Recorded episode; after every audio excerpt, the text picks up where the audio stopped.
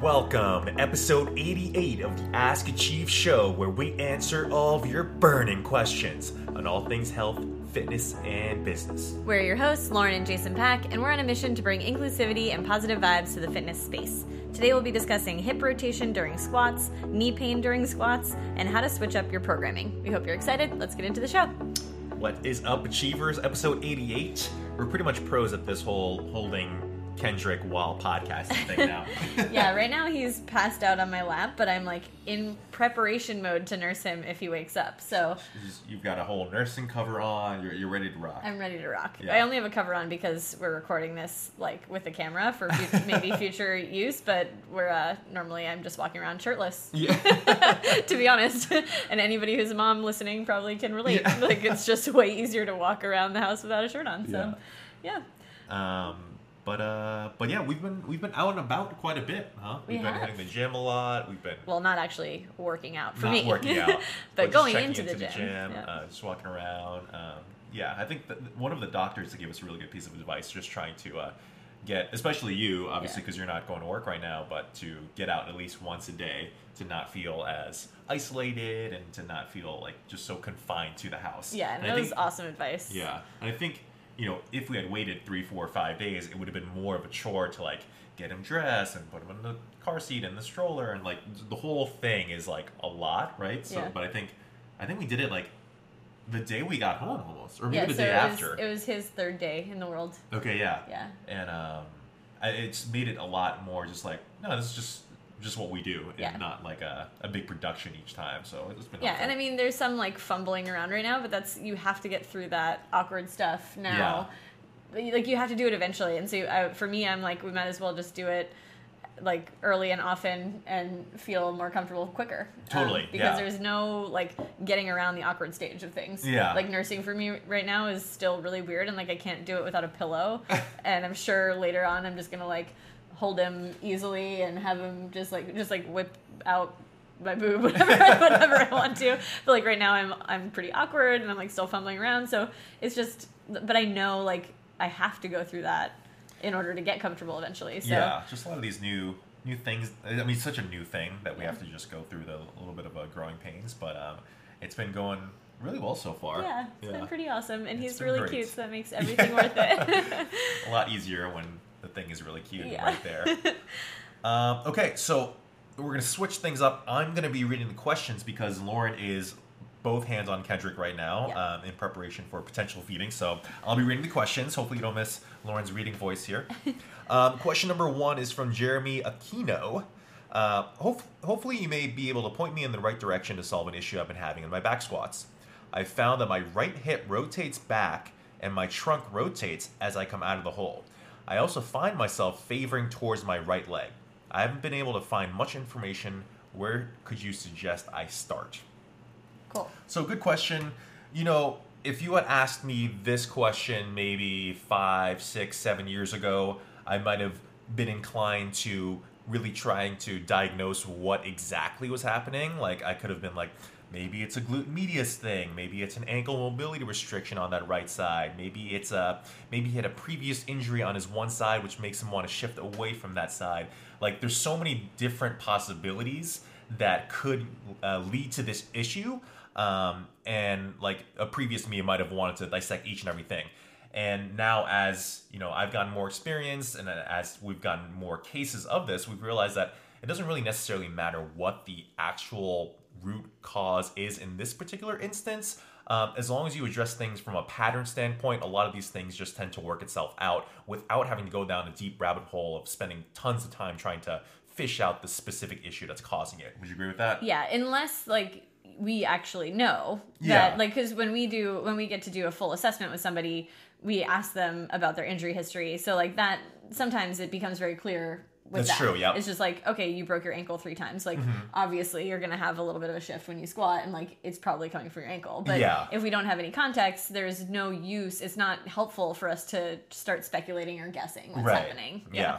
Um, and so in this instance, what we do um, nearly across the board with our members is during a back squat, their hip starts to rotate backwards, their trunk as a result rotates the other way. What we'd have them do is first start off with the back squat and have them just I, I would most likely take their shoes off and have them just go at a slower tempo. I really like slower tempo work because it really gets them an understanding of how to just like feel where they are in space as opposed to going through a normal tempo and maybe missing some things. Would you agree with that? Yeah. Um, so a slower tempo and really basically just stopping them as soon as they start to feel or see themselves in the mirror express any sort of shift. Right. Um, and then from there, um, coming back up and just kind of working within that range and w- from the back squats. And then on the other days, as an assistance exercise or as part of part of part of uh, warm ups, I would have them do a regressed version of a squat, and maybe that might be a kettlebell goblet squat where they hold a weight out in front of them. In front of them, maybe it could be a Zercher squat, um, some sort of slightly easier positioned exercise where it can be just easier to just change the uh, hip positioning as you're coming down. Um, and if that doesn't work, we can just do a bodyweight squat, a TRX assisted squat, and really, again, just utilizing slower tempos in order for them to really feel where they are in space and making sure that they can adjust as they need to as they go down. Yeah.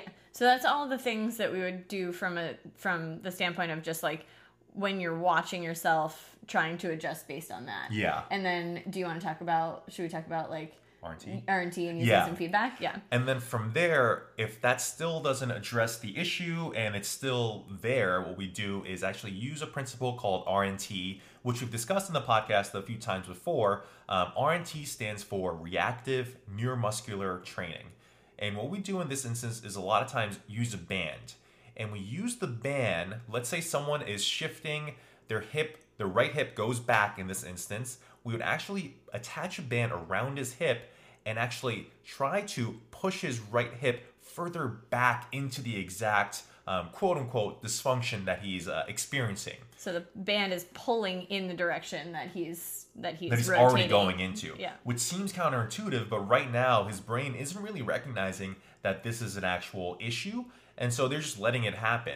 But if we magnify the issue all of a sudden his brain is like whoa something's going on here. Let me try to trigger some musculature to counteract that. And by feeding the mistake it's called you end up um, just kicking on the right musculature without having to really isolate uh, body parts and muscle parts. Yeah, and this is where not having to like if you don't know the root cause of what's going on, this is going to address it from such an overall standpoint that it doesn't really matter anymore that you don't know the root cause because it's going to give you just this natural feedback and you're going to work against it. If that natural feedback doesn't work, if you don't your body doesn't adjust, then then more than likely it's a mobility restriction, not a actual movement compensation. Yeah. Right? So if if you put the band on and you're like i can't do anything to change this like even though the band's pulling me and i like i can't get out of this rotation maybe it really is like an ankle mobility restriction on that mm-hmm. other side that no matter what kind of feedback you give that ankle just doesn't isn't going to move Yeah, exactly.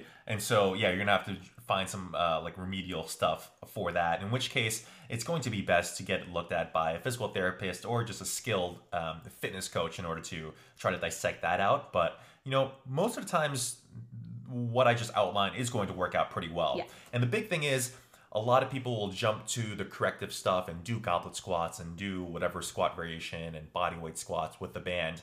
But then they're like, do I have to drop back squats altogether? And that's definitely definitely not the case. Just go down to the depth that you feel it um, right before it starts to occur. Just stop right there, and you can set yourself up with a box behind you to stop yourself at that, that at that depth. But feel free to train that part of the squat really hard while still working on improving the squat pattern as a whole using those corrective exercises and body weight R&T drills that I just talked about. yeah Cool. perfect All right. Second question is from Ben Cool. Um, they said, um, I have quite bad pain in my knees when I exercise. Squats are the main problem, and it stops me from carrying on with the squats during my circuits. Are there any exercises that I can do to target my quads but are knee friendly? On top of that, do you know of any knee strengthening exercises? Also, could my form when squatting be damaging my knees? Um, yeah. so multiple layers to that one Yeah, so good question. Um, this is this is one that we've um, addressed a couple times in the podcast before, but I think it never hurts because it's such a commonplace problem. Um, especially for me, I actually have gone through some um, knee pain issues myself, so I feel pretty um, pretty related and connected to this one. So I think that's why I kind of uh, choose to pick these types of questions. Um, so when you have, um, he said he has bad pain in his knees, and I think the first thing to do is obviously get it checked out by a physical therapist just to get an official diagnosis. Because I'm going to talk about things from a more than likely he probably has a tendon thing going on, in which case he might have a tendonitis or a tendinosis type of problem. Um, but there could be the uh, potential that he has an underlying tear going on. Maybe he's got a partially torn MCL or meniscus or whatever it might be. Um, and obviously, we don't have x ray vision. so you want to just make sure that you get it checked out by a medical professional so you're not just exercising and barking up the wrong tree um, because we're going to be giving some recommendations purely based on tendon pain. Um, okay, so we've got that out of the way. Next, so you've got bad pain in your knees acutely in the short term. What we try to do is stay away from exercises that cause any knee pain whatsoever. And we let's say let's say you're experiencing scale on a, from a scale of 1 to 10 10 being like excruciating and 1 being not too uh, 1 being totally fine um, if you're up in that sort of 7 8 9 10 like that sort of region when you're doing exercise you just have to get it to calm down a bit and so you need to get the inflammation to calm down whether it's using ice compression um, whether it's using all sorts of recovery tactics, it just needs to calm down, um, even using ibuprofen and uh, anti inflammatories in that regard, um, and just letting it cool down. Would you agree Yeah, with that? yeah. Um, and then from there, you can still do a lot of hip dominant exercises like deadlifts, um, Romanian deadlifts, trap bar deadlifts, um, barbell glute bridges. Um, some people uh, feel pretty good doing split squats if they keep their leg at a 90 degree angle or lunges or step ups at a 90 degree angle. There's just like a ton of different exercises that you Hamstring can do. Hamstring curls. Hamstring curls, yep, Yeah. on like on a ball or Valslides. slides. Um, there's just a ton of variations that you can do, and just in the short term right now, while the knee is cooling off a bit, um, you're just have, gonna have to forego your quad gains, unfortunately, Yeah. and just stick with more hamstrings, glutes, and just the the rest of your posterior chain. Yeah, we don't think that you need to go to like a leg extension machine to like isolate the quad. Um, Yeah. Because hopefully, if you do really do all of these things and take care of it from this overall um, kind of like systemic way like you're focusing on recovery you're doing ice you're resting you're Yeah. you're like allowing it to actually heal it won't be a really long process and you're not just gonna like lose all of your quad strength Yeah. in a couple weeks so just allow yourself some time to lay off of the quads don't really worry so much about targeting them because i think a lot of people hear like from from pts which um, we've definitely heard before is like well you have to do you have to strengthen your quads that's why your knee hurts Yeah, your VMO and all that stuff. Yeah, and um, a lot of times what we've found is that actually just laying off of the patterns that bother the knees, which tend to be the quad dominant patterns, for a couple weeks and continuing to strengthen the legs with the posterior chain, it actually allows the knee to heal, allows inflammation to go down, Yeah. and then they can just get back to those good patterns instead of trying to do these like very focused quad exercises. Totally. Yeah. And then let's say you wait two, three, four weeks or so, and now your pain has gone down from a seven, eight, nine, or 10, and it now is more in the 4 5 6 region. At that point, what we'd probably do is start to incorporate a little bit of a squatting or knee flexion type of movement, but slightly more hip dominant. So if someone is performing a squat, we'll just have them sit really far back and keep their shins nearly vertical. So they're still going through that knee flexion, but they're not going through a knee shearing force where their knees are going forward in a traditional squat. Um, same thing with a split squat or a lunge. We'd keep that knee at a 90 degree angle and not let it come too far forward. Otherwise, we'd probably have too much of a knee, knee shearing force, and uh, most likely it'll cause an uptick in inflammation, which is definitely what we don't want um, to happen so quickly. Um, would you agree with that? Yep. So going with um, these sorts of variations where again, yeah, knee flexion is present. And then from there, and also just making sure like you don't want to go from, oh, I'm, I feel like my pain is at a four, I'm going to do five sets of 10 box squats or low bar back squats. You want to make sure that you just test the waters. Just in. do two sets of five at a very easy weight that you know you can handle. Three sets of five the next time you go in, and really appropriately monitor your volume, and then making sure that you don't go just go um, oh, I felt really good today. I'm going to also do the same exact thing tomorrow. You got to let your tendons and muscles heal and recover from that stimulus you put on it before you go after it again. And I think a, a general rule of thumb is anywhere from two to three days before you attack um, the tendon again. And then as you go through this process, maybe after a couple months, now your pain is reliably at a one, two, or three. And that's in a pretty good spot for you to then go into um, targeted knee strengthening exercises. And this might be, uh, we've used like reverse sled drags where we grab onto a sled with TRX handles and just walking backwards and working on that knee extension. Um, we've done um, normal, just body weight squats, TRX assisted squats, split squats where we allow the knee to come forward a bit more, and using a lot of isometrics and slower tempo stuff. So we're not loading the tendon um, really quickly, we're letting it kind of catch up by slowing things down quite a bit. Um, and again, really monitoring volume. So if we do squats one day, uh, we might not do another knee targeted exercise, quad targeted exercise for another two to three days while we let that tendon recover. And then we just monitor. We just constantly monitor based on the RPE scale. Because if there's a significant uptick in that pain level, then we know that we crossed that threshold too far. And all we need to do is just reduce the volume a little bit. And more than likely, that inflammation will calm down. Perfect. Cool. Um, but yeah, unfortunately, in the short term, you're going to have to neglect your quad gains a little bit, but there's still a lot of lower body exercise that you can do and really hammer home pretty hard without challenging and taxing that knee pain. Yeah. Um, but again, always go back to number one. You you should really be getting looked at by PT throughout this whole process to just make sure everything is good and make sure that there aren't any other um, underlying issues at hand that are contributing to the pain. Totally. Cool. Okay, question number three is from Say It Loud Now. uh, and they said, okay, I've been on my fitness journey now for one year thanks to encouragement from great gym partners and coworkers, which, by the way, just makes all the difference. Yeah, just having a good support system, um, it- it's just huge. Um, we were used to doing our bo- workouts by body part legs, back, shoulder, arms rather than total body. Since then, my gym partners have moved away. Aw. S- Crying face. Kendrick just cried too. Oh my gosh, Kendrick literally cried when you said that. and I'm now on now I'm on and now I am on my own for programming my workouts. I listened to your podcast. Wow, this is why you read the question. I've listened to your podcast for quite a while now and decided to program full body workouts to perform three times a week. Um, and I'm trying to include as many compound movements as possible: deadlifts, RDLs, squats, overhead press, chest press, pull-ups, split squats, rows, leg press. This is, it's just all music to our ears right now. um, and she's doing it about four days, uh, four times per week, and including other accessory exercises like hamstring curls, shoulder raises, uh, dumbbell curls, things like that. Um, it's been six weeks, and I've seen progress in ways I've not previously seen when doing single body part workouts, which is great obviously.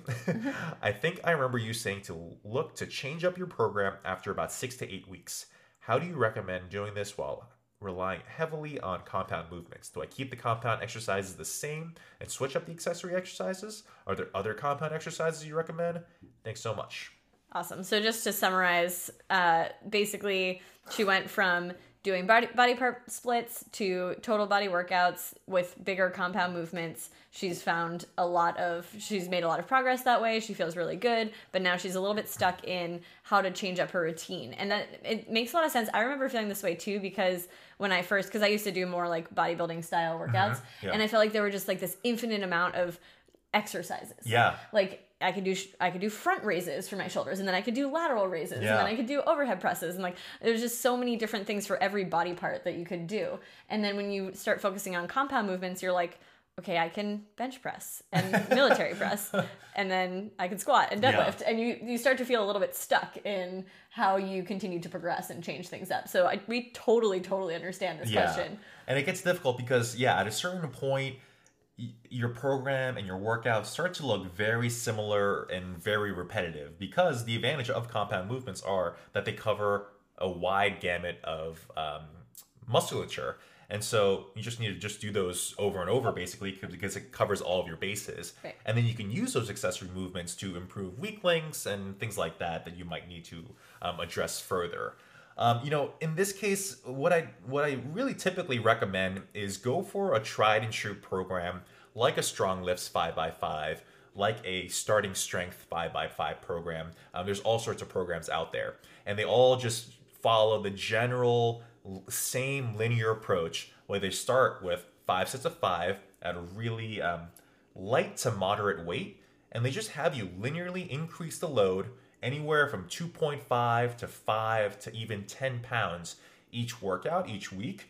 Um, and then from there, they want you to do that for as long as possible, then have a minor deload, and then lower the, the repetition range. So they might go from 5 by 5 to 3 by 5 and then repeat that same process and then take you to three by three and then take you to two by two and then take you to one by two one by one uh, whatever repetition it is it doesn't really matter. It's just all the thing that uh, the only thing that matters is to keep the same core compound movements that you want to keep in and linearly increase the load while linearly decreasing the reps. And that's the general rule of thumb that you want to follow.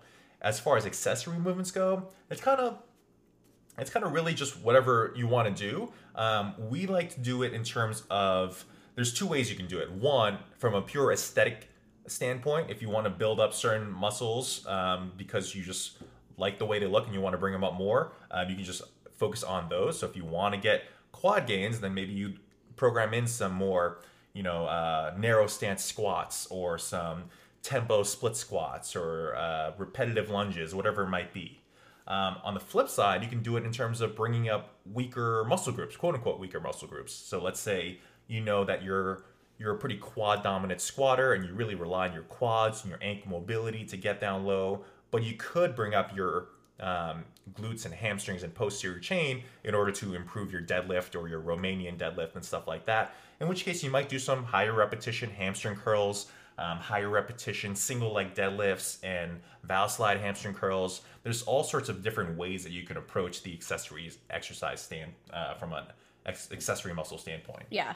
Um, I was just trying to look at like keeping the so the last part of her question do i keep the compound exercise the same and switch up yeah so there's also different like so we say change it up every six to eight weeks which is yeah which is i mean i would even say four to eight weeks depending on what you're doing Yeah. um but there are different compound or different variations of those compound exercises as True, well yeah. so you can go from a back squat phase where you do back squats for eight weeks and then go to front squats or go to zercher squats Mm-hmm. or even like we like to every once in a while like keep the compound like lift in there like the squat in there but sometimes it feels good to just like take some of the weight away and focus on volume and we might go to like double kettlebell squats Mm-hmm. so we're still squatting but we're not working so much on the really really heavy stuff because your body does get tired of that every once in a while and Yeah. needs a little bit of a break so we might go to like sets of 8 to 10 and do a much lighter load but still keep it still keep the general idea of a total body compound movement Yeah. um, but I think that's where it can get you can feel stuck in thinking like, well, squat just means back squat, yeah, that's and true. deadlift just means barbell deadlift. But you can go to like a staggered stance trap bar deadlift. You Yeah. can get a little bit fancy with it as long as you're keeping the general idea of this bigger total body movement. yeah. Um, and sticking with whatever variation you choose for four to eight weeks so that you Yeah. can see that progress in that variation. Yeah. I would say, you know, the slight majority of the time we stick with like barbelly type of exercises with our members, but then the other times, yeah, we do go to like like a double kettlebell front squat, a one kettlebell goblet squat. Those are still compound exercises because Right. you're still squatting. And you can load them up heavy and they're really challenging. Yeah, absolutely. And they s and they don't take as much of a toll on your body and your nervous system as the barbell does. And so it just provides us a good break, a good deload, and then once you go back to the barbell, suddenly you're fresher. Your joints don't feel quite as you know nicked up, and then you can just attack it, um, you know, heavier and more consistently too. yeah. So it's good. Yeah, so keep in mind that the the movement pattern is what we're th- what we're talking about when we talk about compound lifts, and how you actually go about that movement pattern can really vary. So even with bench press, you can go to like a barbell floor press, um, Mm-hmm. Yeah. or dumbbell bench press, or um, or like different push-up variations. Yeah. like so it really you have some some wiggle room in what that exercise looks like. Just stick with that exercise for the duration of your program of your six to eight weeks and continue to increase the difficulty. So even with push-ups you can increase it by adding a little bit of weight or by using bands um, or by changing the elevation. So if you're not quite at the floor yet you can do an ele- like hands elevated push up where you have your hands on a on a squat rack barbell and each week you go down a notch on the squat Yeah. rack and that's progress um, so yeah just thinking outside the box a little bit in terms of what it means to to do things from a total body compound movement perspective Yeah. And then also going back to the, the switching every four to eight weeks, um, we say that as a general rule of thumb for most people, um, especially because some people get just overall bored with, Yeah. you know, doing the same program for weeks on end. But if you're experiencing good results, then you don't need to necessarily switch things up and mess up a good thing. Like you just keep on keeping on with whatever you're doing until you notice that I, I can no longer increase my weights or I can no longer keep improving my form or things just start to feel worse and that's a signal for you to then switch it up but for like for me for example like i've probably done the same program for the last like 20 to 24 weeks i just kind of slightly modify the reps which makes for um, my an ability to modify the weights but the exercises have stayed, stayed the same. Yeah, it really does it really is a lot about boredom more than anything for Yeah. most people. It's like if you're if you found the exercises that feel the best for you and that you really like like it's okay to stick to them as long as you are making sure that you're not sticking to them and sticking to the same weight and the same volume. Yeah. something has to change in order to keep spurring progress um, so it can't be the exact same workout in terms of like five sets of five at this like at, at 135 pounds every single week Right. it has to be you do back squats and you start there and then the next week you do five sets of five at 140 and then five sets of five at 145 so as long as one element is changing either the volume or the weight the load then you're you can stick with that program for a while Yeah, and it doesn't even have necessarily have to be a weekly thing. Like it could be five pounds over the course of two weeks. So you can do 135, five by five, and then the next week you can repeat it if you want, and then the following week 140 by five by five. Basically, in order to, in the broad scale of things, to continuously be improving. Yeah. Right. So. Yeah. I think that answers most of the question. Hopefully, uh, let us know if it doesn't, and if you have more questions, and we can uh, we can readdress some of it next week. Yeah. Cool. All right. Well, I believe those are all of our answers to your burning questions for today. Thank you so much for listening and for submitting the questions. If you have a question of your own, you can DM us on Instagram at Achieve Fitness Boston. And if you like the podcast, we would love to hear your feedback, and you can leave us a review on iTunes. That would be awesome. And until next time, Peace. love and, and muscles.